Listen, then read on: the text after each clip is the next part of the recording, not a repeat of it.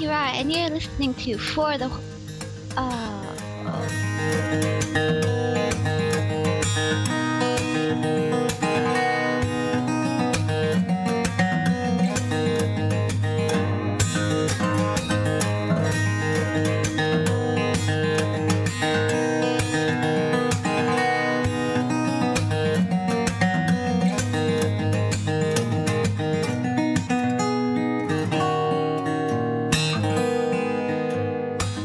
Listening to For the Lore, the podcast that delves into the craft of our favorite games, whether lore, gameplay, or even game design. Joining Roger from Wow Dogs, and For the Lore is Joe, writer for World of Maticus, and Enrique of Spooncraft.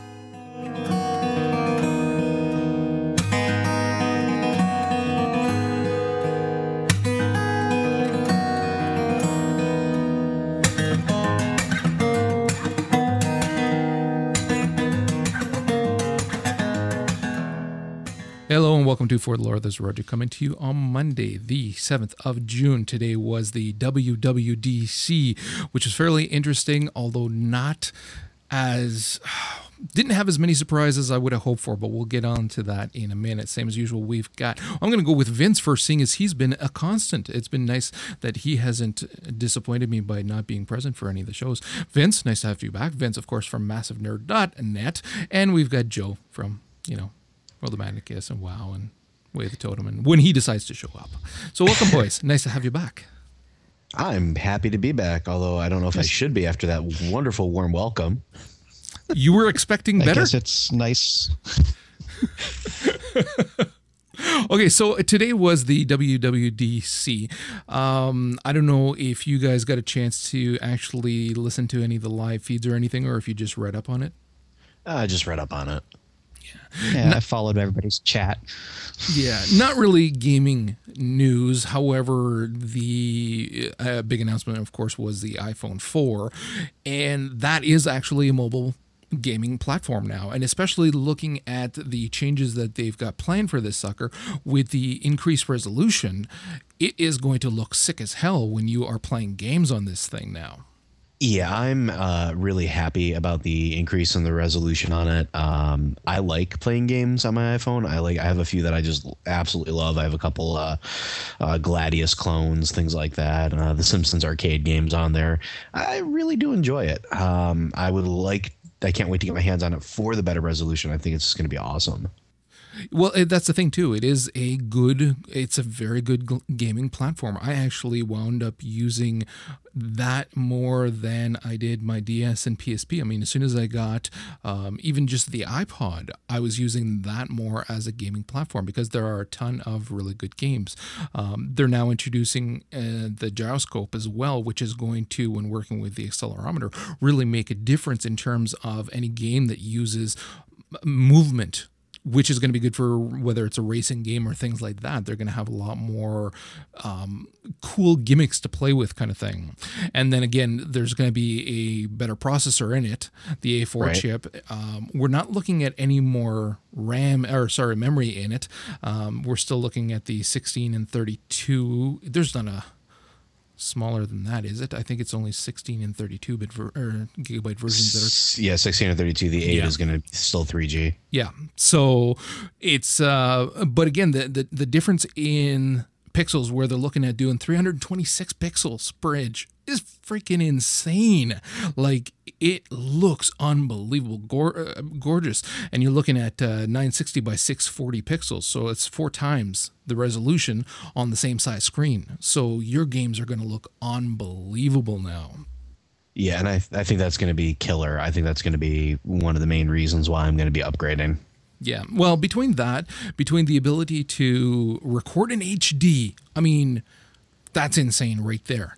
the the camera has been upgraded as well, and then you're going to be able to record in H D, plus you're going to be able to use iMovie, new app, right on the freaking phone. Um, I don't want to go into too much of the tech behind the phone because, again, a lot of it doesn't pertain to anything having to do with gaming, but in terms of, again, the, the resolution and things like that, it actually does have to do with gaming. But that the, the H D video recording for me, that's that's a huge selling point right there because I use... Um, and see, I only have the three G. I don't have the three G S. I use it as my main camera. I, I don't carry around a camera anymore. Same and, here. Exactly. And then I had to get an app that allowed me to record video because by default it doesn't. And now I use that a lot for when I'm recording video, not other things.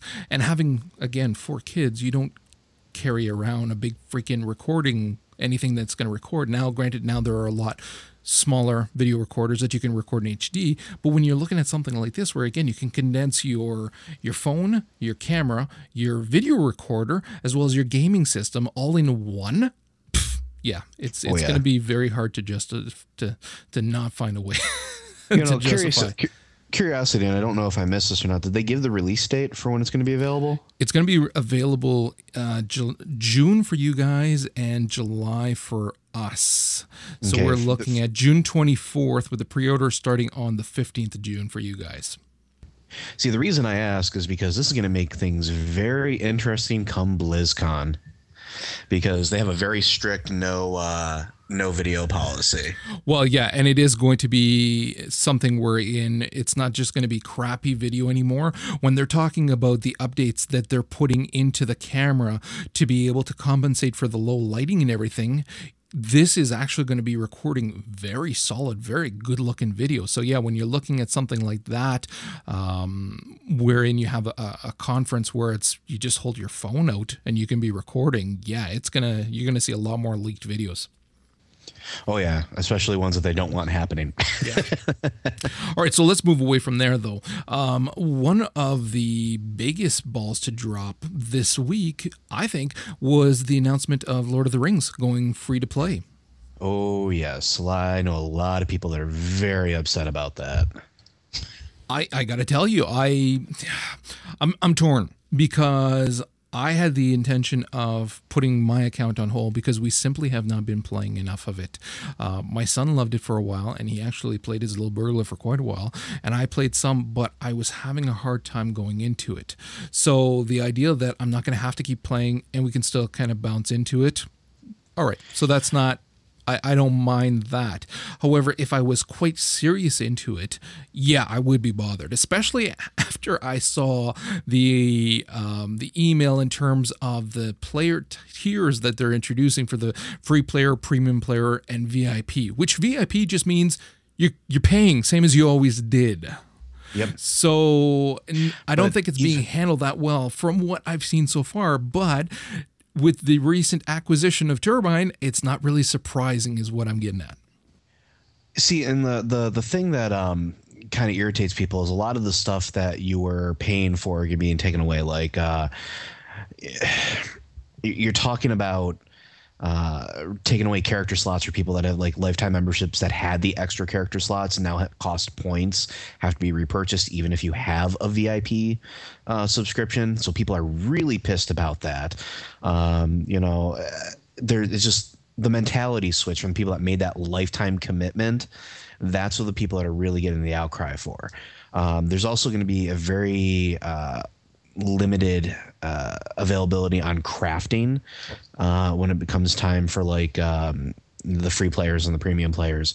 So I don't know. It's it's it's an interesting shift. Like I'll keep playing. Um, I will gladly keep hopping in and playing on the free account because I don't really have a lot of time to devote to it, so that's okay. Um, but yeah, I know a lot of people, like I have a couple coworkers that are lifetime subscribers to the game that walked over to my desk and were just like, dude, this sucks. They're just very upset. Oh, and, and it does too. And again, if it was a game that I was playing quite a bit, I would be fairly upset because even looking at this V I P where you're going to continue to pay, but it appears that you're going to have less than what you had before when you were paying. Correct me if I'm wrong. That's what they say. Um, I don't really know because I wasn't as big into the end game. Uh, my good friend Woe was in the uh, the chat here today. He can, I'm sure he can tell us or anybody else that's played it. What? How does it compare between it? Anybody? Anybody got an idea? Because okay, all I'm hearing about is whiny people. Yeah. While they're putting their thoughts together. Yeah, no, you are losing quite a bit. You're also losing um, like the amount of uh, player slots that you can have. You're going like if you're using the free one, you get one one per server.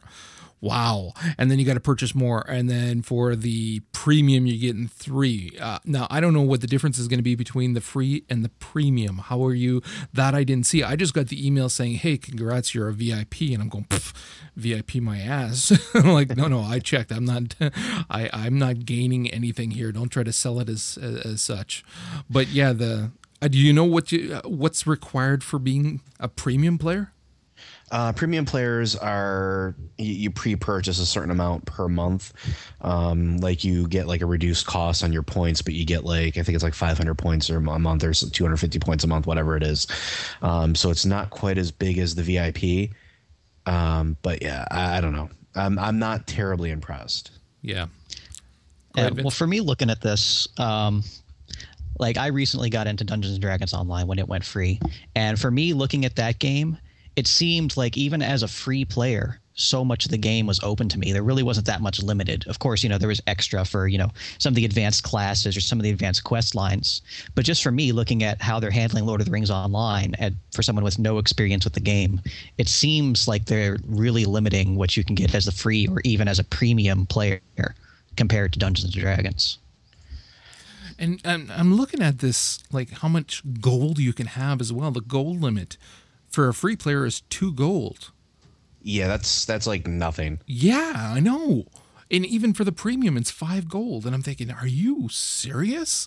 Like, I, I again, I can understand what they're doing. I can understand, again, this is n- not surprising at this point at all. As soon as we saw that buyout and we saw um, um, D O A go on this route, I, I could easily see them, or sorry, D D O, uh, I can easily see them doing the same thing as well with this. So, but I would think that they would change it so that it was more uh, in line, say, with a Perfect World game, wherein you're you're buying certain items to upgrade, and that's where they're making their money, not nickel and diming how much gold you can have and things like that.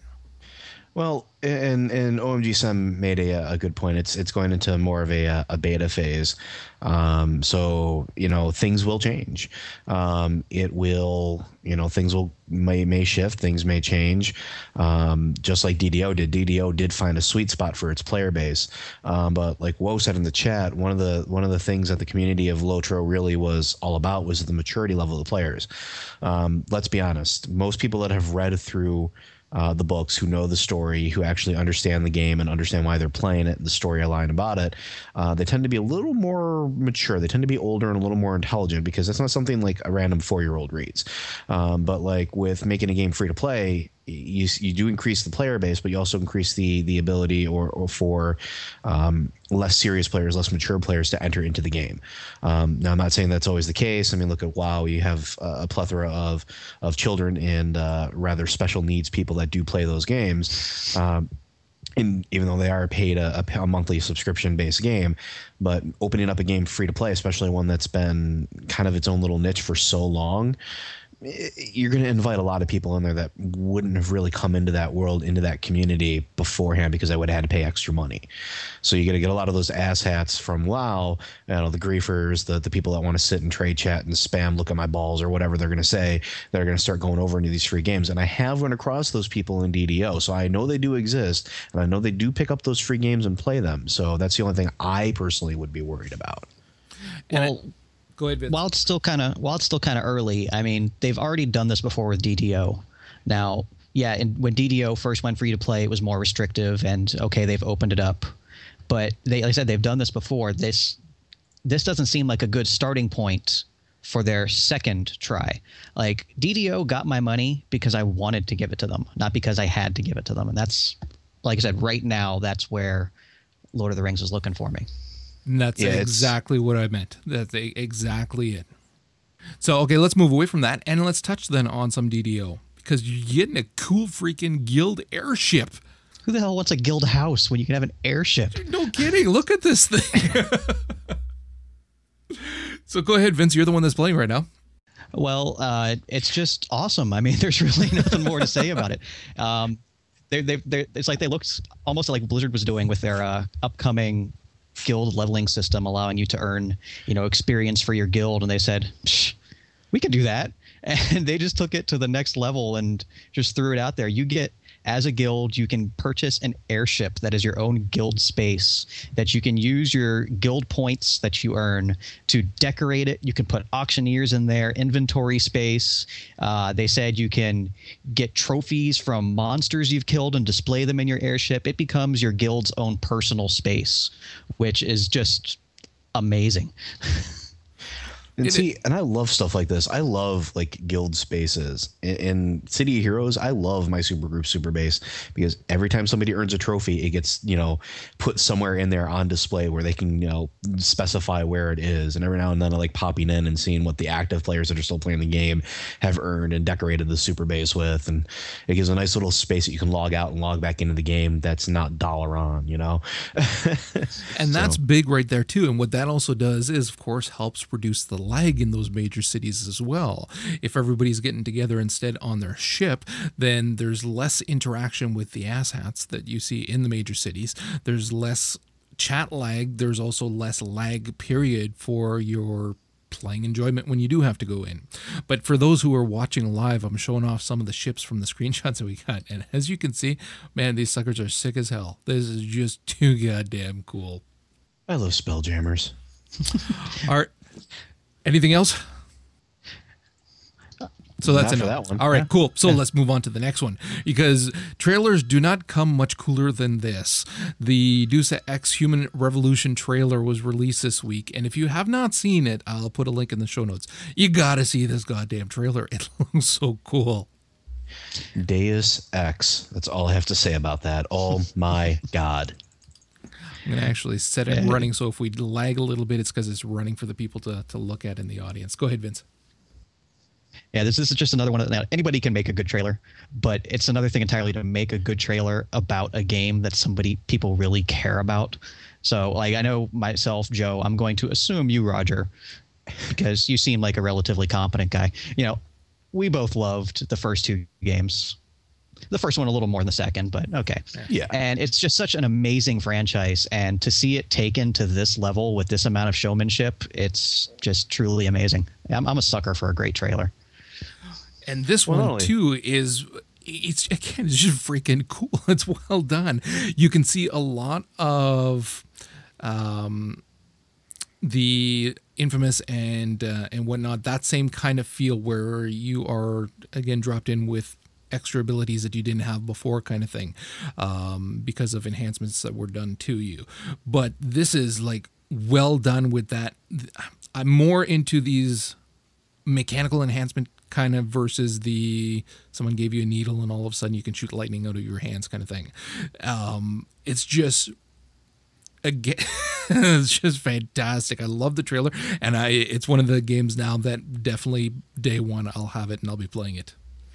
The interesting thing for me about this, um, I, I was a huge fan of the Deus Ex uh, game series. When they went on sale on Steam, I jumped at the chance to rebuy them simply because I had lost my discs for them so long ago um, that I couldn't find them and I wanted to play them again. And Steam offered me the opportunity to do that all over again.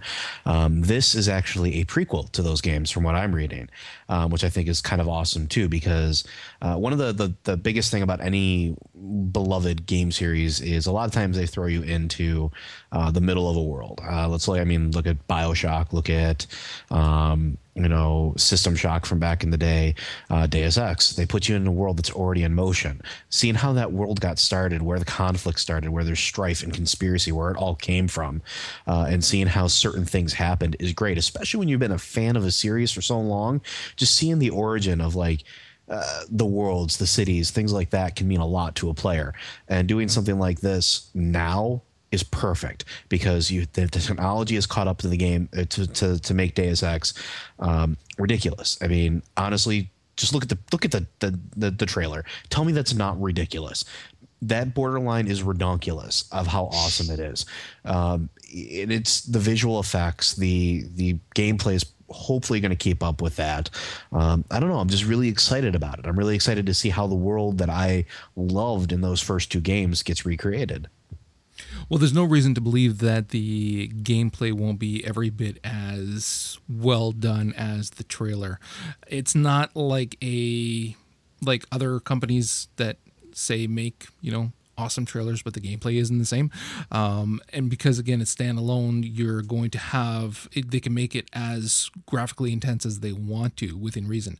So I have a feeling that this is just going to look unbelievable. So yeah, very much looking forward to it. Uh, let's move on from there, though, to some Final Fantasy news. And Vince, I'm going to let you tackle this. All right. So as we all know, Final Fantasy fourteen has been in its alpha test for uh, a couple months now. And we're, we're starting to get some reports and some interviews about how they're starting to move from the first phase of the alpha onto the second phase of the alpha. And hopefully, well, not hopefully, if they can't move on to beta, then we're in trouble, but on to beta after that. So uh, Zam had a good article uh, translating, because of course it would be way too much trouble for Square to actually give us this information in English.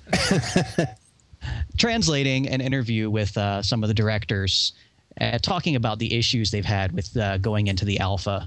And like, I briefly mentioned this last week at the end of the show, but one of the, one of the things that stands out to me is that they were surprised at how many alpha testers showed up. Didn't didn't aren't they the ones that sent out the invites? Didn't they kind of know how many people were going to be coming? So to say they were surprised, it's it's a little disheartening, because I'm really, really looking forward to this game. And I have a good feeling that the actual gameplay is going to be spot on.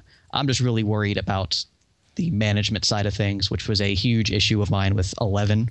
The gameplay, yeah, okay, it was a bit iffy, but the management of the game was just pretty sad. So now they're talking about moving on to phase two of the alpha, where they're starting to invite more players, and they want to uh, build that up to a stable base of fifty thousand players before they move on to the beta tests. Now, we know a few people out there, Kirby, who theoretically have gotten their alpha invites, and some of us, like myself, are left crying at home. So we're going to see how this moves on. Right at home for worse. uh, Amelia Razorblade, Vince, it'll be fine. Uh, okay. But they're talking about some of the changes they're making to the game. They're uh, redoing some of the lighting and some of the textures. They're really, at least at this point, listening to the player feedback, uh, how combat is moving too slow. And they're saying that they're actually going to redesign the combat system, which is a bit of an overhaul Scary. At this point. But yeah, we'll we'll see. And uh, what some of the stuff that they're talking about is uh, the guild leave system, which is their questing system. Now, you could go to a guild and pick up what they call a guild leave, a quest, and go perform it. Now, if you fail the guild leave, you're apparently ass out. So they're starting to put in some consolation prizes so that if you are a terrible player and still fail at everything, you'll at least have enough money to buy a freaking chocobo to get yourself home, apparently. So uh, we had this other article with uh, editors talking about their time in the game. And I really liked a couple of these that were talking about the way the guild leave system is working and how the party combat works. And you can actually select your difficulty for the guild leave, which is something we're seeing a lot more of in games these days, with the rewards then being similar. So they're talking about how the guild leaves are available based upon your level rankings with your weapons. And the more difficult ones will have more... Uh, Ooh, let's try that again. you, you got your edit button ready, right, Roger? Yeah, I'm good to go. it's, so I need diff- a reason to use the Jeopardy music. I haven't used it in so long. There it is.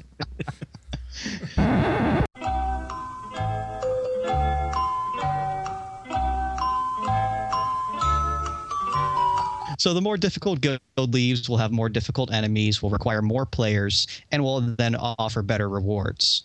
And they're talking about how some of these are really hard, even at their level, if you have the wrong group composition. They talked about one that had uh, one D P S and two healers, but the D P S was really uh, like a paper cannon, and they were just getting wiped out. So they had to develop different strategies to come about it, which is one of the things that's really interesting me about this game is the strategic combat system with your placement and your timing and all this interesting stuff.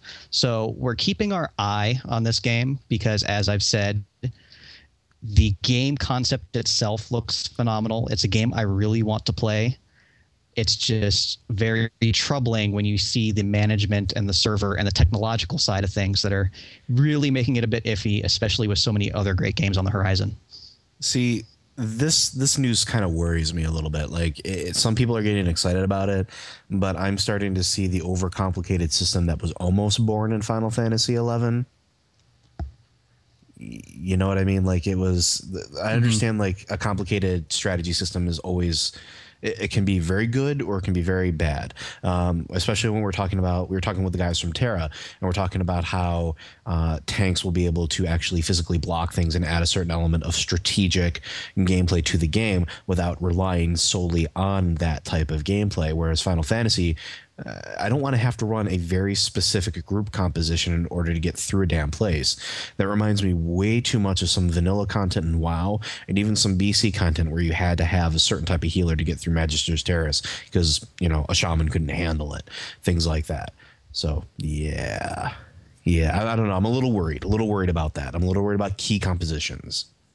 Yeah, and that's what we're talking, what they're talking about with some of the alpha, how there's so many less players now than there were at the beginning of alpha, which shouldn't happen. The people in alpha are the people that really, really wanted to play the game. So if they're jumping ship, it's it's a little disheartening. But hey, apparently the servers are much more stable now that half the people aren't playing. The thing too is, like you're saying, at this point here to be making such sweeping changes. I mean, sure, your your alpha is to test the waters with larger groups of people who are going to give you different feedback than you may not have thought of and whatnot. But the core of what it is that you were supposed to, that you wanted to do, should still remain the same. If you're going to be implementing that kind of huge sweeping changes, that's not good. Granted, again, this is still a two thousand eleven game, is it not? They're still not thinking about this year, right? I haven't heard anything to the contrary, so they might still be looking at a uh, two thousand ten release. Yeah, if we're talking two thousand ten, I'm sorry, but as much as I like Cryptic Boys, this is going to wind up being a Star Trek Online thing where the game is rushed, and then when you get it, so much of it is not there or is point blank broken. So, well, so we'll and have there's really also amazing chocobo combat, but when you're on foot, it's going to suck, is what you're saying? Well, talking about either on that foot, or, or you won't be able to play as one of the races at all. You'll be able to hang out in the cities and stuff, kind of, you know, wander around, but you won't have much to do other than that. Well, talking about on foot, one of the uh, editor uh, impressions of the game was talking about them wandering around through the game world. And yes, once you reach a location, you have instant teleport to it, just like, let's say, the flight points in World of Warcraft. But just the sheer amount of time it was taking these people to hoof it from one camp to another. They were saying five to ten minutes to move from one camp to the next. And, well, by Final Fantasy eleven standards, that's phenomenal, where it took you twenty minutes to walk anywhere. But that, yeah. that would imagine having it having to take ten minutes to run from Goldshear to Westfall. Like, it's not a short run, but if it took you ten to fifteen minutes, you would jump into that river and try to drown your character. Yeah, yeah, I, I definitely agree with that. I don't know, like the length between uh, minimizing downtime is always one of the key things that anybody in an M M O wants to do. You want to be able to make sure players enjoy your environment, can see the environment, the lush detail that between different points, but you need to make it in such a way that you're not spending the vast majority of your time uh, just doing nothing but traveling. If you're spending ten minutes to get from one camp to another to do one quest that takes you five minutes, and then you have to spend another ten minutes going back to the original camp, that's twenty minutes to do a five minute quest. That's well, it's a at level one. I stand redeemed. Oh. There you go. no, no, no. I, okay, look, look, look. We're not going to get into that. I have my own opinions on it. Uh, we'll, we'll get into that another time. But the point is, is you, I understand their ne- their need for it. But this is one thing I will give Ion credit for. Um, their flight system was kind of cool. It gave you a panoramic view uh, between your different points, uh, while still making it a very quick trip. And it did cost a lot at the time. You know, it's been balanced and whatever, but it was pretty cool. You got a full scope of the world. You got to see everything while you were flying high enough that you could see everything around you and actually appreciate the area uh, without having to spend forty minutes in flight. So, yeah. So I don't know. It's, it's one of those things where if they adjust the speed, I'll be a little more enthusiastic about it. If they adjust the group balance composition, I'll be a little more excited about it. Right now, I'm just I'm feeling that same pit in my stomach that I felt when Final Fantasy eleven was active. All right, let's move on to there from there to some Blizzard news. Uh, of course, the tickets were on sale, and then they were not on sale. And there was not a lot of time in between there. So they sold out both times. And uh, basically, if you didn't get yours, well, you can get them now on eBay because the scalpers were picking them up as fast as they could. Joe, did you even manage to get one? Yes, I did. Uh, wow. Actually, my guild is making a very impressive showing yet again. Um, for the last three years, my guild has managed to get somewhere between twelve and seventeen people at this convention every time. This year, we are rolling up with sixteen folks, I believe. Um, I was able to get my ticket thanks to the combined efforts of all the people from wow dot com. Uh, so big shout out goes out to my editors and everybody else. Thank you guys. Um, so, yeah, I will be going this year. I have a ticket secured. Nice. Good for you. A lot of other people did not, and there was no way in hell they could get them. The lineups were insane right from the get-go, and then they were sold out in a matter of, uh, it was what, twenty minutes for one day, and then twenty, twenty-four minutes? minutes on the first day, twenty-eight minutes on the second day. Yeah. So it did not take long. So apparently now, it doesn't matter how much they ask, the people will come. It's like Field of Dreams, now, but with ogres. Here's the thing, though. They're they're they're they're being a lot more aggressive than they were in the past with uh, scalpers. Every day, um, they're hitting eBay, and Blizzard has must have a team devoted nothing to do this. But these auctions are disappearing super quick. They're finding out what email addresses these tickets were associated to, and they are taking them back. I would not be too surprised if a third day of sales goes up, um, or a lottery goes up for people that didn't get tickets that scalpers got instead. So I wouldn't be too terribly surprised because Blizzard. I, I mean, to their credit, um, they are doing a ridiculous amount of friggin' product recovery. Uh, StubHub uh, has no tickets on it, which last year and the year before, they had a ton of tickets on there, and I'm seeing them sell for like a thousand bucks. Yeah, this year, not so much. I think they learned from their past mistakes. So I don't think it's without it's outside of uh, reasonable expectations to see a, a lottery or something else go up later on for people that didn't that weren't able to get tickets. Well, I know I was listening to um, Geekistry, and Star Mike was saying uh, that he did not get his, and he was some pissed off. And there's a lot of people in the same boat who are actually people who are either associated with through podcasts or blogs or news sites or whatever in the industry that didn't get a ticket, weren't able to get one. It's not for lack of trying, and are stuck now.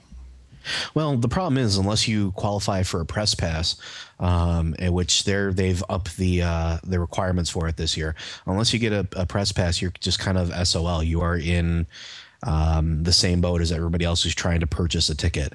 Um, and it is really difficult to get a press pass, let me tell you.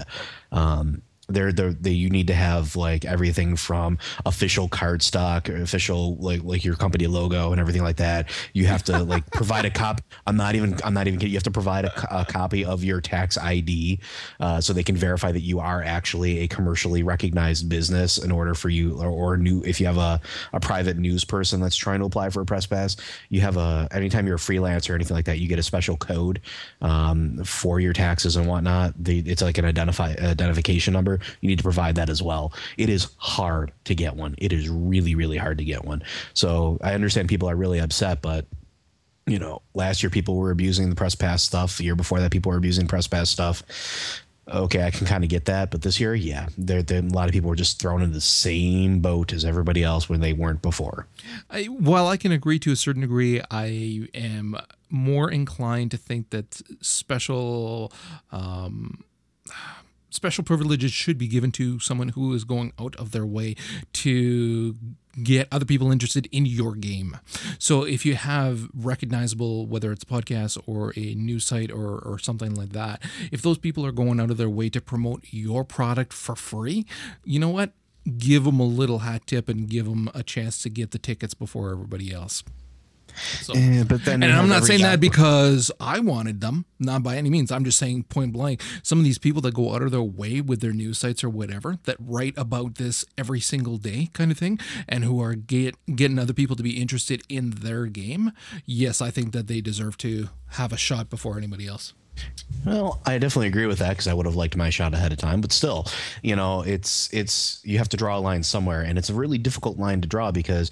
Uh, look how many blogs and podcasts have popped up just about World of Warcraft in the last year alone.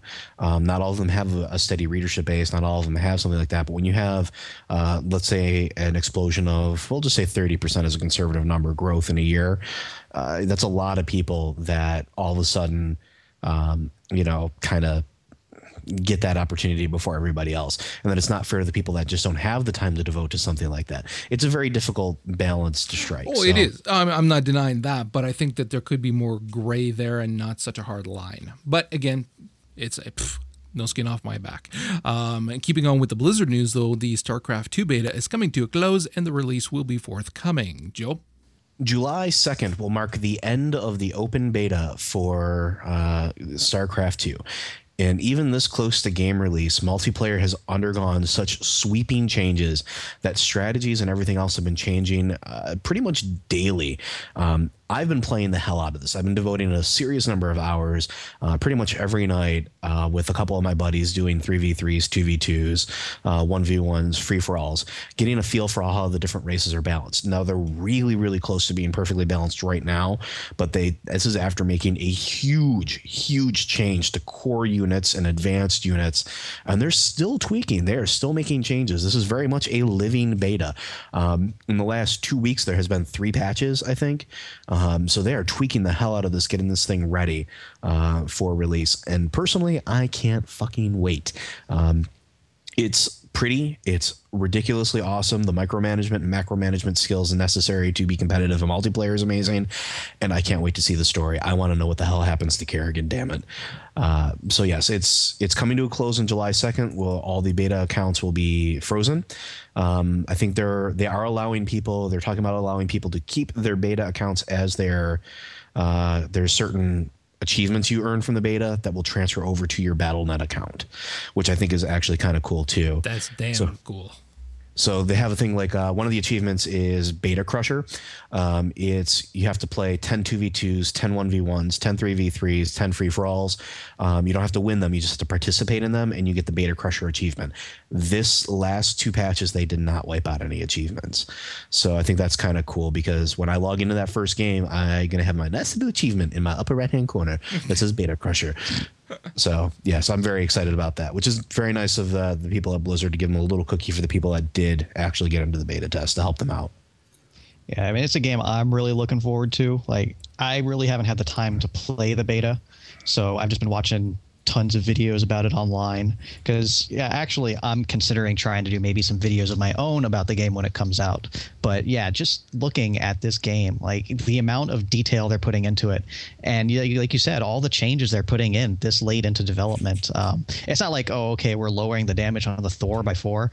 They're doubling the resource cost of the roaches. Like yep. That's a huge, huge balance change. So we're going to see when they how long is the beta going down for? Two weeks? Uh, we will. The beta will end on July second. I thought we they were bringing it back, but all right, whatever. I don't know. I, I had heard that. Yeah, I had heard they were going to suspend the beta for a few weeks and then bring it back, but maybe they uh, scrapped that plan. Uh, I can so, still log in, so yeah.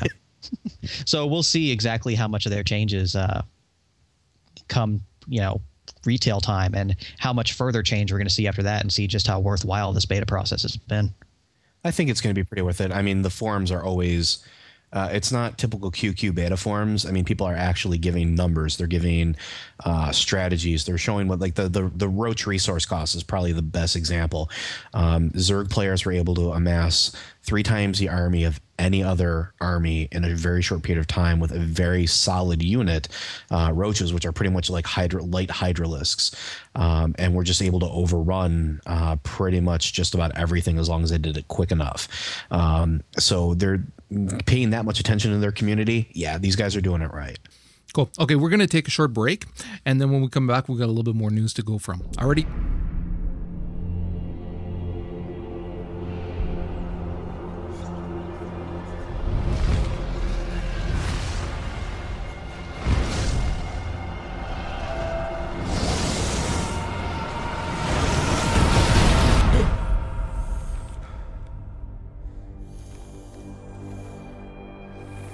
Never asked for this.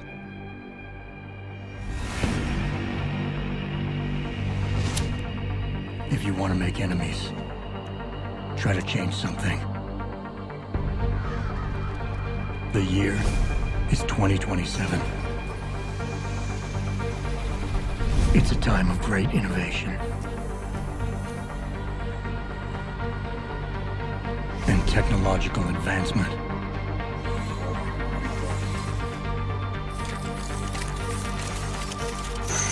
It's also a time of chaos and conspiracy.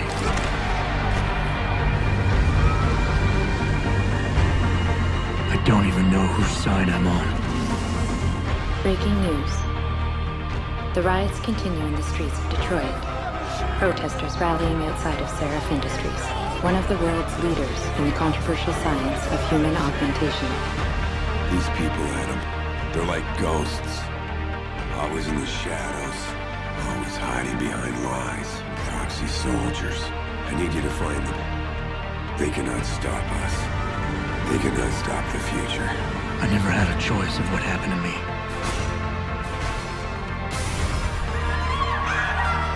How do you feel, Adam?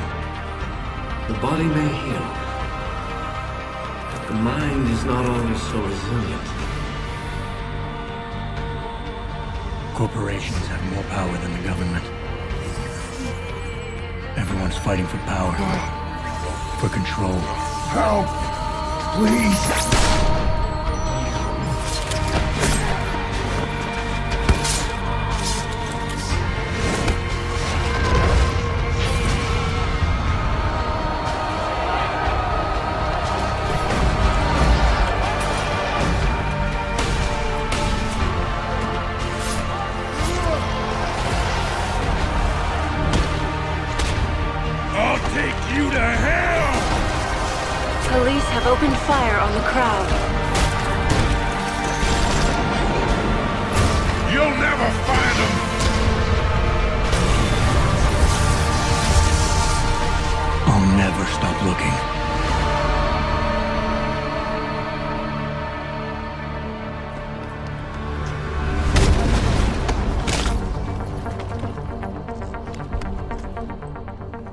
Okay, we are back with For the Lore. We're going to dive right into the new patch for Champions Online. Joe, take it away. Champions Online, a game that actually still has a pretty decent subscriber base, and unlike Star Trek Online, is still striving, is still going strong with uh, fun new content and uh, well, one hell of a game. I actually still enjoy it, and I still pop in. Um, they're talking about uh, returning of Blood Moon. Uh, basically, Blood Moon was their big event with the Undead Heroes. Went over so well. They're going to bring it back. They're going to update it uh, for a year later, obviously, um, but they are going to bring it back. And they're also adding a difficulty slider. Uh, you're, if you're looking at it from a basically a newcomer, it's really, really, really the right time to play this game. It's because you can have a difficulty slider that will help you improve drops, um, basically adjust how hard the missions are for you. So if you find yourself going against an archvillain and can't exactly find a group, you can hit that slider, turn it down just a little bit. Rewards will be a little less than what you would probably get normally uh, in costume pieces, which do drop from bosses and mobs uh, that you can then unlock through that. We'll still have the same frequency that they have without the slider, but you'll be able to complete the mission without being cock-blocked from going on in the storyline. Um, it's actually really, really cool. Um, now, anybody who's played Star Trek Online knows that there's an Alkalade system, um, or may have heard of it. The Alkalade system is kind of flawed. It's not exactly perfect, um, but the Cryptic is not doing a one-to-one copy between Star Trek Online and Champions Online. Champions Online is also instituting a perks system. Um, they're basically... Perks are things you earn by game time and things like that in the game, uh, just by playing. And the Alkalades would get you things that you could like spend, points you could spend on other things or improvements or costume pieces, ship pieces, things like that.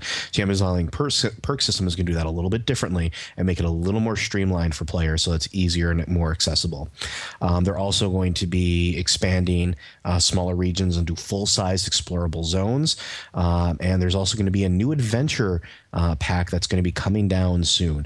Basically, they are doing a whole bunch of stuff to keep this game fresh and exciting and injecting more content, uh, which they're doing with what they call the Serpent Lantern, which is going to be the next big release. I'm kind of excited about it. I still play it. I love my superhero game, don't get me wrong. Um, but it's nice to see that they're not um, being stymied by the lack of success of Star Trek Online.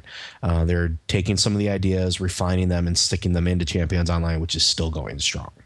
And how much do you think this is based on the fact that, again, we're seeing a lot more with D C Universe right now, uh, especially with the date being released? So how much of this is a push to put as oh, much as they can, as cool as they possibly can, just to compete with it, get the people right before D C Universe comes out? Oh, let, let's face it. There is a there is a cold war on multiple fronts for multiple different game companies. M M Os are one of them. Um, there are different niches that are battling for supremacy. You have your story-driven M M Os. You have your combat-based M M Os, your action R P Gs. Um, and now you have your superhero M M Os that are battling for their niche. Uh, at the dawn of time, there was one. There was Champions Online. And now there is, uh, I'm sorry, um, City, City of Heroes. Heroes. Excuse me. And now we have Champions Online, which is filling that void, um, that that gap that's been left behind. Um, but they're now going to be in direct competition with D C Universe. And D C Universe is a heavy hitter. This is essentially Galactus versus Earth here. Um, D C Universe is poised to topple Champions Online and completely crush this I P just based on the money they're able to put behind it, the story that they're putting into it, the development team they have, the writing team they have, and everything else. And, and I think, oh God, the I P is strong, yeah. as, as strong as all get out. Um, they have so many different characters that he... Uh, Uh, put in there. And yes, Sam, I did use a Marvel uh, metaphor to describe this game. Uh, there was a reason for that. um, but yes, I think it is in direct, direct response to all this information being released. And I think as D C Universe comes closer to release, we're going to see even more being injected into the Champions Online I P. I wouldn't be surprised if they are just tossing uh, a ton, a ton of man hours behind nothing more than keeping this thing uh, new, fresh, and exciting for when uh, D C Universe drops. And I'm okay with that because that means I'm going to have two awesome games to, to pick from when uh, D C Universe comes out. Okay, let's go to the comic nerd himself. So Vince, then, have you, first of all, do you play Champions Online? Uh, not currently, but over the last couple weeks, I've been considering uh, buying the game, subscribing. Like I played during the free weekends, and it was a blast. And I just never got back to it because I had other games I was playing at the time. But I don't know, I have an opening in my uh, gaming schedule, if you will. And I've actually been considering picking up Champions Online because it uh, it was a whole bunch of fun, and it does look like, you know, a game I would like to spend at least some more time in. But uh, as it comes, I briefly mentioned this previously, but I have no interest in D C Online, and everybody yells at me for it because in Champions, I can design my own hero. I can exist in this great world. In D C Online, you're not playing as the characters, and it's kind of an issue I have with setting an M M O in an established universe. So now, you would rather be able to play the actual characters than be able to yeah. make up your own. Right. I no. Yeah. In an M M O, yeah, I would rather I would much rather be able to play as Superman than with Superman. I'd rather be the Green Lantern instead of a Green Lantern. But you so, got to appreciate that that's they just can't do that. Logistically impossible for no, an M M O that, where everybody would I, want to do the same. I so absolutely agree. The Champions Online universe then is the same as the D C universe, only that the Champions Online doesn't have those iconic figures in it. Yeah, and it's it's for me, it's a personal preference. Huh. While the D C game may be fun and it may be cool to run around, you know, nobody wants to be Speedy. Nobody wants dude, to be Robin. And dude, Champions dude. Online. Yeah, go ahead, Joe. Quick, quick question. Do you still play WoW? Not currently. Okay, just checking. I was going to make fun of you. there's, there's plenty of other opportunities. Just like I said, give it five minutes. There there have been games in established universes before, like World of Warcraft, like Star Trek, but there aren't s- such a large quantity of established figures in those universes. Like, okay, in World of Warcraft, you have Thrall, you know, you have this and that, but there's a lot of room in there for a generic adventurer, if you will. But D C has been around for so freaking long, you know, seventy some years, whatever, that these iconic characters, they're iconic for a reason, not just because they're cool, because they've been around forever. And no matter how cool you make your character, at least to me, again, this is all personal preference, no matter how cool you make your character, no matter how many special moves he has, how many gadgets he has, he's never going to quite match up to the level that's been set by all these other characters. And I would much rather create my own character and have him be a hero in my own world that if, for Champions, than to have him be a really good hero, but still fighting alongside all these quote unquote better heroes over in D C Online. See, but I would counter that with, it's a classic hero story. Look at how many characters that have become iconic uh, in, in both universes. Let's use Firestorm as an example. Started out as a kid that just kind of idolized the Justice League, uh, got his powers, and all of a sudden now he's a member. You know, it's things like that. It's establishing your foothold in a world. Yes, it's already created with all these icons, but to stand among your icons, to to stand among the paragons that you worship, you know, it's a different type to me. I mean, that's that's how I see it, because you look at these comics, look at um we'll go to Marvel, look at Nighthawk. When Nighthawk first started, uh he was a pretty crappy character. He was a kid, a teenager that wound up looking up to some of the heroes like Spider-Man. You know, it's it's just he and then he established himself as his own superhero under their tutelage, and now he's an equal he's an equal among them. It's the same thing. It's the same opportunity. It's why there's thousands of members of the J L E and their foster or the J L E and their foster program, you know. So I don't know, I, I can see your I can see your point, but to me, I'm okay with it. I'm okay with it to a certain point, because yes, I'm still under these people, but I'm carving my own name to stand among them. Actually, oh, yeah, I'm going to totally. give my two cents there. I actually, hold on a okay. second here. I'm not even the comic book nerd, but I'm going to give my two cents. But it's going to be referring back to something that you said. I'm actually on your site right now. Oh, no. Um, oh. Because I was checking it out because of the feature that you're doing right now on the, the one hundred comic books to read before you die thing. So I was checking out what you were writing, and You and I'm on it right now, folks in the audience. If you want to check it out, you're looking at the the Wolverine miniseries that was put out, and what you wrote was that here was a character that they were actually going to kill off, but he wound up being so strong, character-wise, that they kept him around, and he is now one of the most popular characters for Marvel. You, I, I would arguably say he is the most iconic character for Marvel now, certainly the most popular right now. And here's a character that they wanted to kill off that was going to be a nobody. So the idea that within the D C universe, you could become that character that is just found his powers, whatever, got bit by a spider, grasshopper, whatever, and suddenly becomes the hero that isn't trying to be better than Batman, not trying to beat him, but can be at the same level. And did they not say a while back that some of the iconic characters that people create and play may eventually make it into the comic books as well? Yes, they have a, they have a fostering program that D C is putting forth, and I, I don't know if anybody's really been keeping up with that. Uh, when they announce the game, players, as they earn accolades, as they put time into the game, and as they complete missions and uh, like the mission chains and things like that, task forces will be able to earn the right to appear in comics specifically designated for the D C Universe Online among their characters, they're among the uh, the icons, among like Batman and Superman, who will fight alongside of them and be mentored. Um, and we saw this originally with City of Heroes, where um, players would wind up in the comic books. My character was in one, by the way.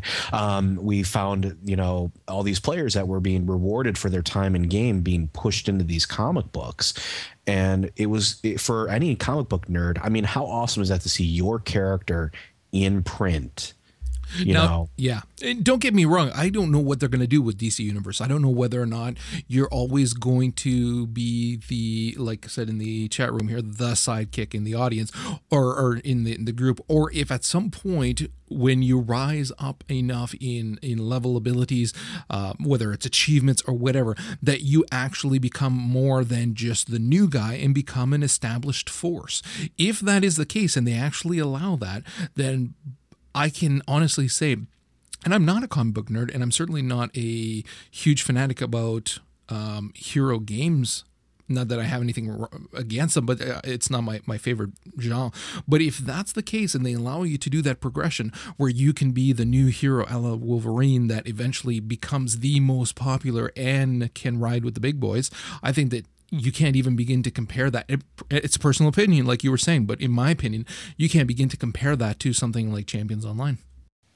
We see, that said, it all comes down to personal opinion. Like, I'm not going to deny that, you know, it's a great story being, you know, the young upstart that d- does rise to become, you know, among the paragons, as you said. Just for me, if I was sitting down, had to choose between these two games, I would choose Champions just as a personal preference of the type of game I would want to play as far as my character development. Oh, that's cool. That, Pig, you just made Bill really happy. If he's listening, he's like, awesome, we did it, dude. Because like, just just just to put this out there, like I've discussed this game with several of my friends, like, oh, it's going to be so great. And the, until I tell them, no, you you can't be Barry Allen. You know, it's a massively multiplayer online game. You can't have fifty people being the Flash. So like, oh, then who am I? Like, oh, you're some new guy. I, I don't want to be the new guy. So I said, it's it, it's honestly, for me, it's two different audiences as far as the, the actual characters you're going to be playing. I will agree with that. It's definitely two different audiences. Okay, cool. That, no, that's Which, fine, and, and and that's good. The fact that you, uh, the the comic nerd that you are, would still prefer to carve your own legacy, for lack of a better term, in Champions Online just means that that I P is strong enough to hold uh, a, still a fairly large chunk of the audience. So that's fantastic. Which will tie into one of our conversations later about another game we'll be talking about in just a few moments. Well, so. Go ahead. Um, I'm going to skip the one and we'll come back to yep. that in a second. But War for Cybertron, speaking of uh, comic nerds and, and everything else here, is going to be coming out soon. Uh, I'm sure Vince is foaming at the mouth as I am, uh, especially looking at the most recent set of trailers. Um, the game will be able to put you in the, the role of either Autobots or Decepticons as you play through the war that ignited an entire story arc uh, that that. put an entire universe on fire, essentially. Um, and it's just, I can't wait. I can't wait to get my hands on this and play through. And listening to the voice actors, listening to, you know, uh, Peter Cullen, I think is the, yeah, that's, that's right. Optimus yes. freaking yes. Prime. listening, listening to Peter Cullen do, do his, his standard voice work for Optimus Prime and sit there and tell Megatron that we will fight until the bitter end and we will win. And with such emotion and such uh, just badassness. I mean, it's just ridiculous. He does it so well. He does. He absolutely does. Um, and uh, why can I never remember his name? The guy that played Elrond, the guy that did the voice in the movies for Megatron. Um, um, Hugo Weaving. Hugo Weaving uh, will be making a return to do the voice for Megatron. And just the interaction between those two is on par with the original from the eighties. And it's just, it, it, it's got my inner nerd, it's got my inner fanboy up and ready to, to like run to the store and knock somebody over, steal the last copy out of some old woman's hands if I have to and run home with it and cuddle it. I don't know, but I'm really excited for this game. And it stays pretty close to the story. This is what I'm reading from people that have gotten their hands on it early. It stays pretty close to to the original story set forth by the creators once they established the universe and decided what had happened.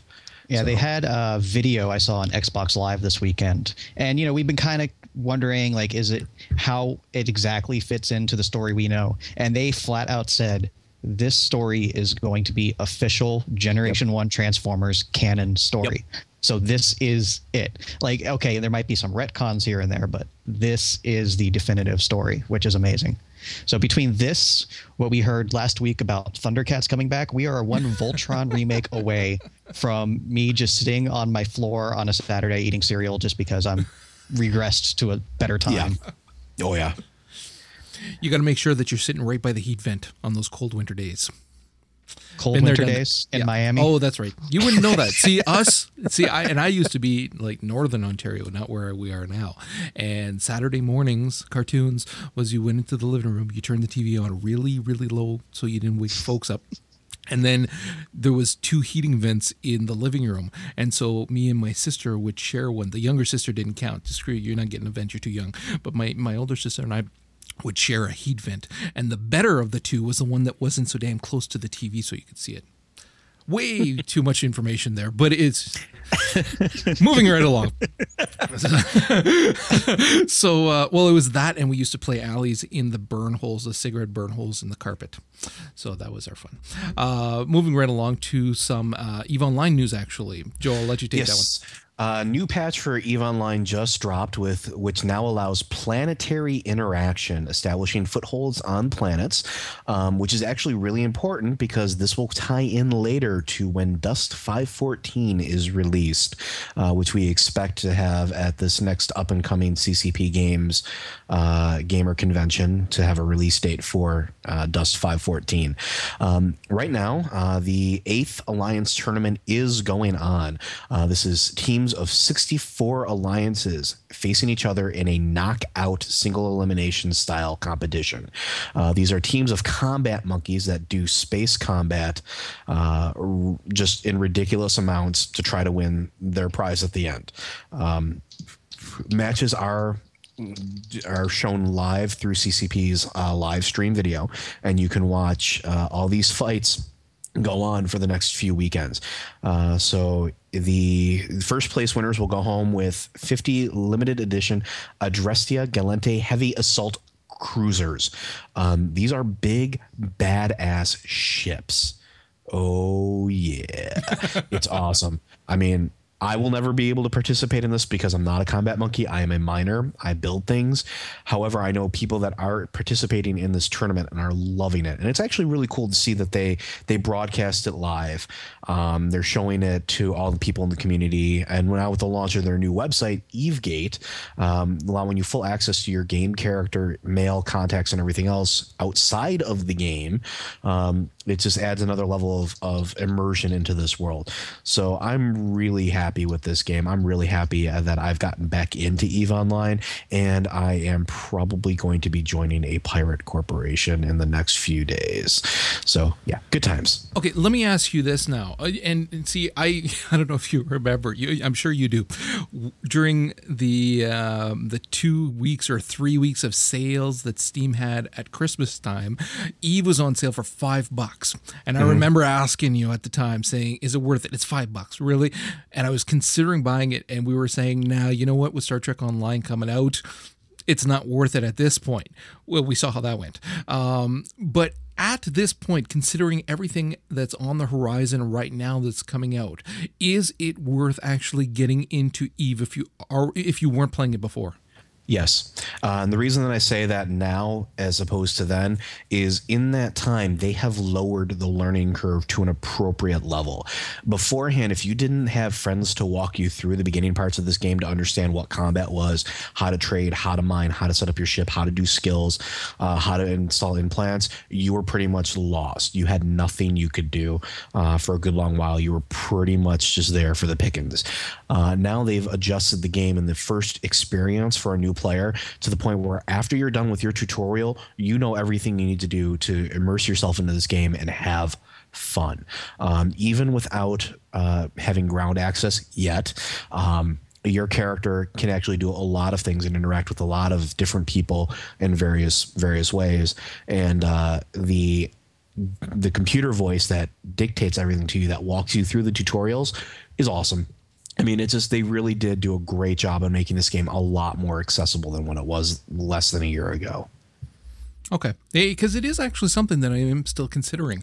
I would like that epic um, space odyssey kind of story. I had that with um, Mass Effect and absolutely loved it, but I would like something that is uh, an M M O wherein it does matter. You do have to be careful, worry about who's around the corner and things like that as well, within reason, of course. Oh yeah, and I mean it, the cool thing about this game is it is visually stunning.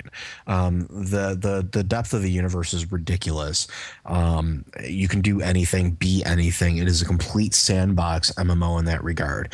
Um, and the game on any high-powered system is gorgeous. And they do have Mac clients as well as a P C client now, so you can play it on your your your brand new P C or your brand new P C that you got or your brand new Mac that you got and have it look absolutely stunning. It's worth the time and the money. It really is. And the cool thing about it too is because it's all one server, you don't have to worry about rolling an alt on a friend server to play with them. You just send them a message, hey, what's going on? And you can group with them. Um, you can control your interactions between different factions. You can choose what missions to run.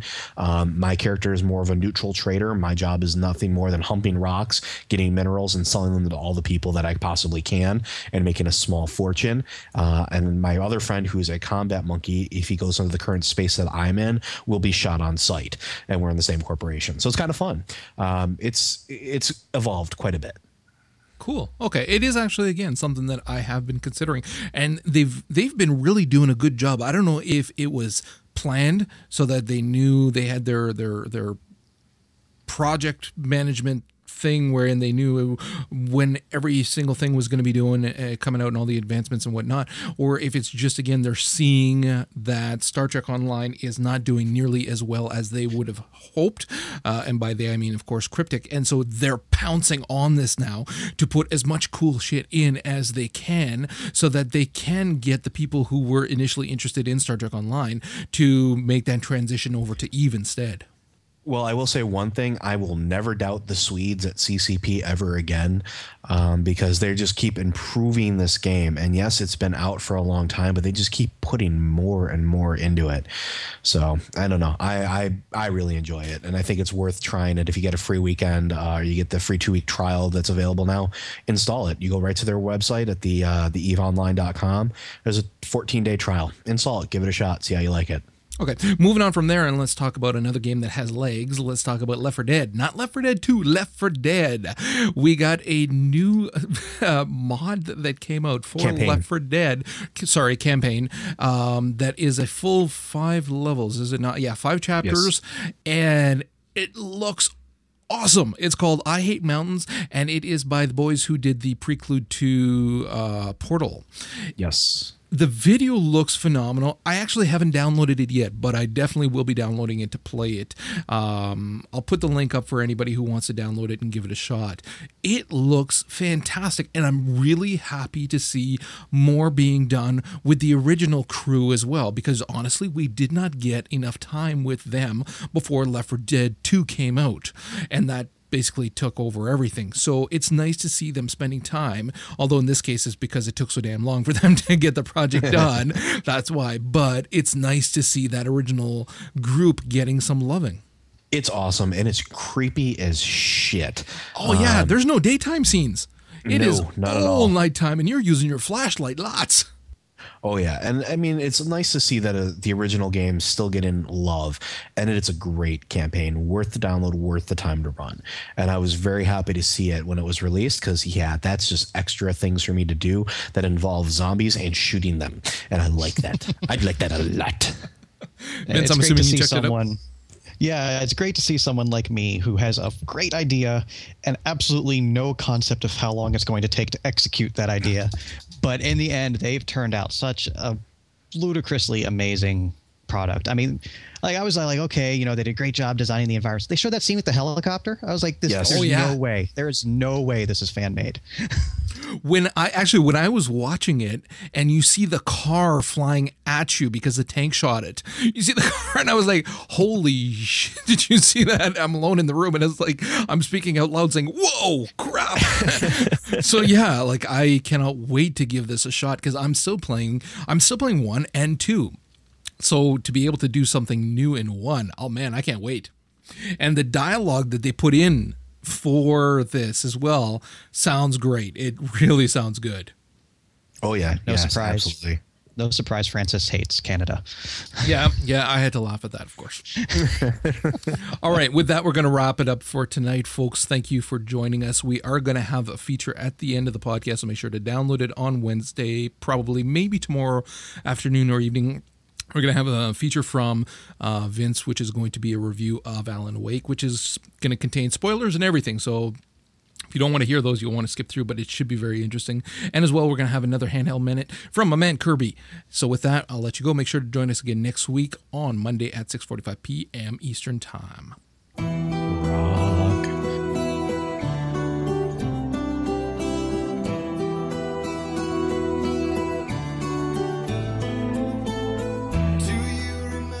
As we discussed a couple weeks ago, I've recently been playing Alan Wake. Now that I've finished the game, I'm here with a review. Be warned, this review does contain spoilers. Not just spoilers, huge spoilers, ludicrous spoilers. So if you're trying to avoid those for this fantastic story-driven game, you may want to pass on this one for a bit. Alan Wake is a new game for the Xbox three sixty, developed by Remedy Studios, the makers of the Max Payne games, and published by Microsoft Game Studios. So it is currently exclusive to the Xbox three sixty, though there is still a possibility of a P C version down the road. Alan Wake puts you in the role of, well, Alan Wake, a famous author who has gone on a retreat to a small town in the Northwest to collect his thoughts and try to break through some writer's block he's been suffering from. He finds himself in Bright Falls, a place straight out of Twin Peaks. Everything may seem nice and normal on the surface, but if you really pay attention, things aren't quite right. Pretty early on in the story, Alan finds himself alone in the forest, with only his trusty flashlight serving as his guide. He is soon beset by the Taken, seemingly normal villagers that are possessed by some strange dark presence. Luckily, Alan's flashlight allows him to disperse the dark presence surrounding them, and Alan can then take them out with traditional firearms. The arsenal in this game isn't quite that vast. You have a revolver, you have a shotgun, you have a rifle, you have flares, which are very handy for keeping enemies away, and flashbang grenades, which are capable of destroying large packs of the creatures in a single blast. This is the only game where you'll ever be happy to get an upgrade to your flashlight. Anything you have that can keep the bad guys away a little longer is a very welcome addition. That being said, combat really isn't the point of the game. It's a little simplistic, but that simplicity also lends itself to the gameplay. When you're being chased by six or eight Taken, throwing axes at you, wielding chainsaws, if all you have to fend them off with is a flashlight and a revolver, it does increase the tension and the mood of the game. And what a mood the game creates. It's almost as if the art designer only had two colors to work with, dark and darker. No matter where you go at night in this game, you are almost engulfed in the darkness. Alan's flashlight is the only bit of light you're going to have in many portions of the game. So when you see that street lamp flickering in the distance, it does have a great impact and fill you with hope. Of course, the game likes to mess with you. Sometimes that street lamp will go out. Sometimes you'll have to restart the generator while enemies are attacking you. This game just keeps you off balance. It never lets you get comfortable, and it never makes you feel like you're really in control of where it's going at any time. All in all, the graphics and art style really do have an impact on the way the game makes you feel. If I had one complaint about the graphics, it would be that the characters seem a little animatronic. When you come across someone you can interact with, they're just sort of sitting there. When you walk up to talk to them, it's like the Hall of Presidents in Disney World, where they come to life in their jerky, mechanical motions, talk to you, and then shut back down to their idle pose. It does seem a bit odd. Thankfully, the voice acting is pretty good overall, giving the characters some depth that they may be missing graphically. And those characters really do go a long way to fleshing out the world of the game.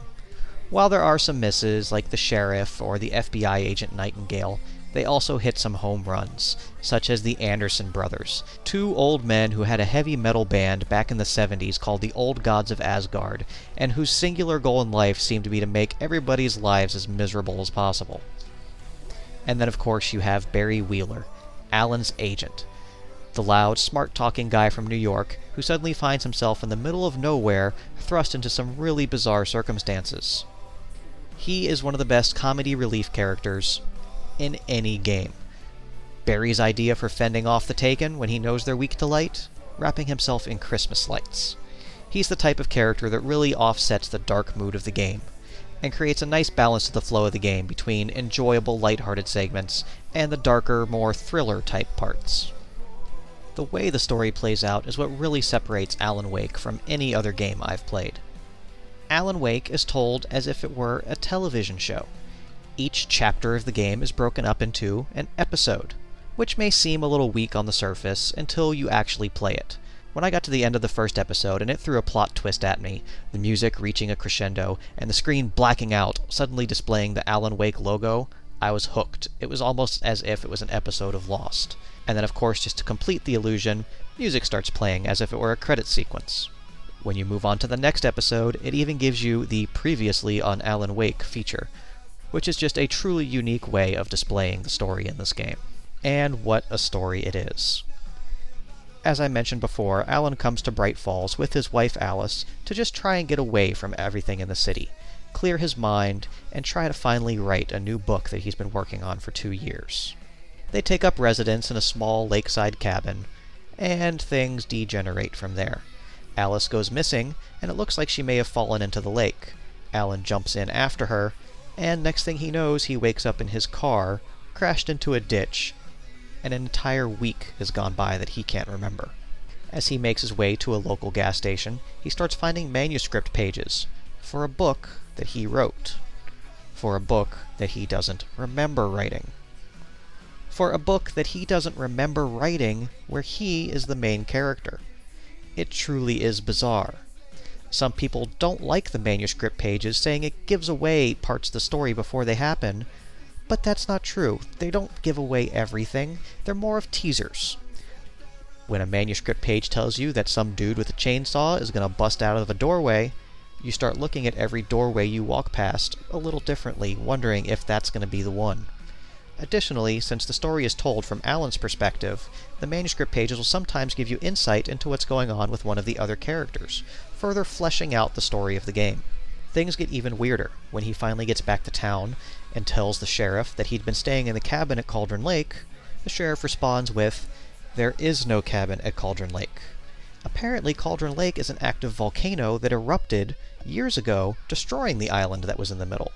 When she drives Alan back to the lake, he sees that there really is no cabin. This is that twist ending of the first episode that I mentioned earlier. So, Alan starts investigating. Obviously, nobody believes that he was staying at Cauldron Lake, so he has to go about it rather carefully. If he starts to appear too crazy, he may end up in Doctor Hartman's clinic in the town. He starts to get phone calls from Alice and Alice's possible kidnapper, telling him to deliver the story or his wife will die.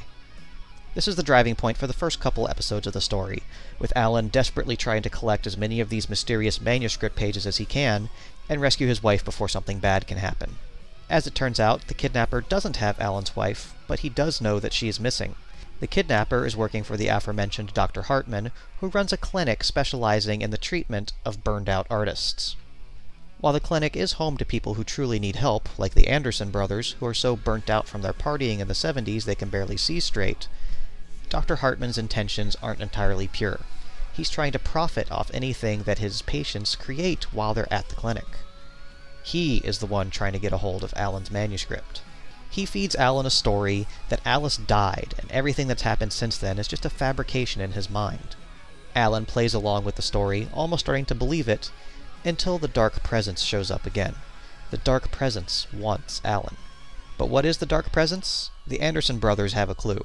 They've been living near Cauldron Lake their entire lives, and the strange events in Bright Falls have been an inspiration for many of their songs. They send Alan on a quest to find one of their records that can help him out. This leads to one of the coolest scenes in the entire game. Alan shows up at the Anderson brothers' farm to find a gigantic stage with fire-breathing dragons and pyrotechnics. He climbs up onto the stage with Barry taking the controls and has to fight off an entire horde of Taken, with fireworks going off, the dragons breathing their fire, and heavy metal music from the old gods of Asgard playing the entire time. It truly is the climax of the game. After the insanity at the farm, the story finally starts to come into focus. Years ago, before Cauldron Lake erupted, a poet by the name of Thomas Zane lived there, along with his girlfriend Barbara Jagger. Apparently, Barbara drowned in the lake in an incident very similar to Alice's. With Zane troubled by the death of his girlfriend, the Dark Presence, which lives in the depths of Cauldron Lake, takes on the form of Barbara Jagger to corrupt Thomas Zane. You see, the reason why so many artists and writers and musicians end up in Bright Falls is that the Dark Presence feeds off their creativity, growing more powerful with everything they create. Now, with Zane in its clutches, it can finally be free. The presence in the form of Jagger tells Zane that he can bring her back. All he has to do is write a story. Zane begins writing a story bringing Jagger back to life, only to realize that he's actually bringing the Dark Presence back, not his lost girlfriend. In a final act of defiance, Zane dives down into the lake, hoping to destroy the Dark Presence there, leading to what many assumed was the volcanic eruption. This is where Alan enters the story. The Dark Presence is the one that took Alice. In a recreation of the events with Thomas Zane, the Dark Presence wants Alan to write a story bringing Alice back to life, and the Dark Presence along with her. Much like Zane, Alan starts to realize the truth of what's happening, and writes loopholes into his story. He makes himself the main character fighting against the Dark Presence, allowing him to try and find a way to actually defeat it. He even writes Thomas Zane himself into the story, as the mysterious light guiding Alan and leaving the manuscript pages behind for him to find. Through the music of the old gods of Asgard, Alan finds the clue he's been looking for, the Lady of the Light. The crazy lady going around town with lanterns, making sure all the light bulbs were always working, was actually an old friend of Thomas Zane and Barbara Jagger. Zane left one last bit of information with her that would be the key to finally defeating the Dark Presence. She gives Alan Zane's last treasure, a small light switch which Alan actually remembers from his childhood, and one last manuscript page. This page was written by Zane himself and details a memory from Alan's childhood. He was deathly afraid of the dark as a child, so his mother gave him the light switch as a way to fend off the darkness. You see, while Alan wrote Zane into his story, Zane also wrote Alan into his, creating this child that would in the future actually possess the ability to defeat the Dark Presence. Knowing what he must do, Alan ventures back to Cauldron Lake to confront the Dark Presence. Things get pretty strange from here on out. He dives into the lake, sacrificing himself to defeat the Dark Presence and bring Alice back. Or does he? We don't know if he's dead or not. Maybe he did die, and the clone of himself that he wrote into the story comes back. Maybe he'll be fine, and the clone is the one that actually died after being the Alan that we've actually played through as the entire game. Honestly, when the best parallel you can come up with for this ending is the movie Donnie Darko, you know it's confusing and you might never figure it out. Thankfully, with the game's T V show structure, it's tailor-made for episodic content, with plenty coming down the line. Hopefully those future episodes will flesh out the ending and allow it to make some sense, because as someone who was deeply involved in this story, trying to figure out what that last line meant has kept me up at night. In the end, Alan Wake is a truly unique game that I would recommend for anyone to play. Some people may be a little disappointed at the ending of the story, but it's all about the journey to get there. The game puts you in a story, sets a mood, and takes off running, bringing the player along for a wild ride.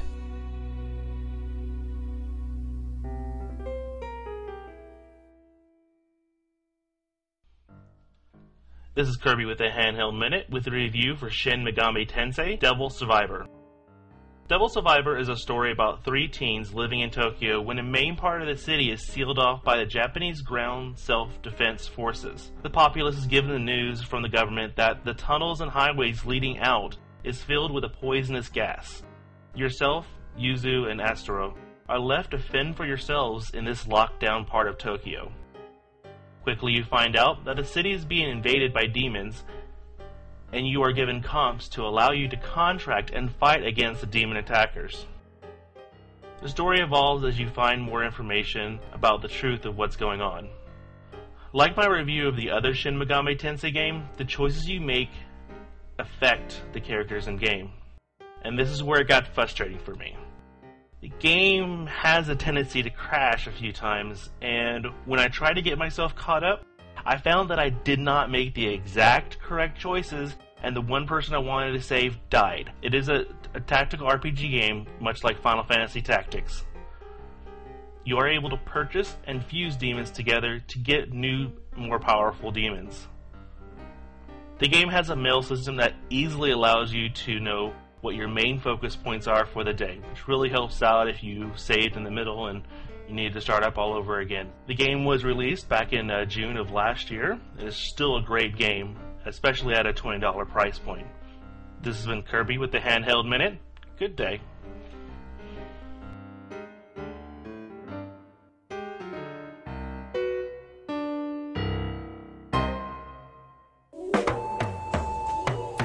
I'm on a quest for the missing link in three dimensions. You got no game, no question. Doomed to my profession in an age of empires where StarCraft turns to Warcraft. Turn true seekers to liars. Let me just command and conquer on this mission impossible. I turned bastards. Didn't realize y'all missed me so much. Go me. Contain the enthusiasm, please. Lest it rub off on the rest of us. All right, I went and banged my head against the wall a couple times. All right. So, you boys ready? Let's do it. Vince? Yeah, it doesn't even matter. It doesn't matter anymore? Actually, you, uh, okay, I'd like you to hang up, and I'm, then I'm, I'm just going to bring you back in. All right. You promise? I, I was just going to say, I, I'll, I'll try. I'll think about it.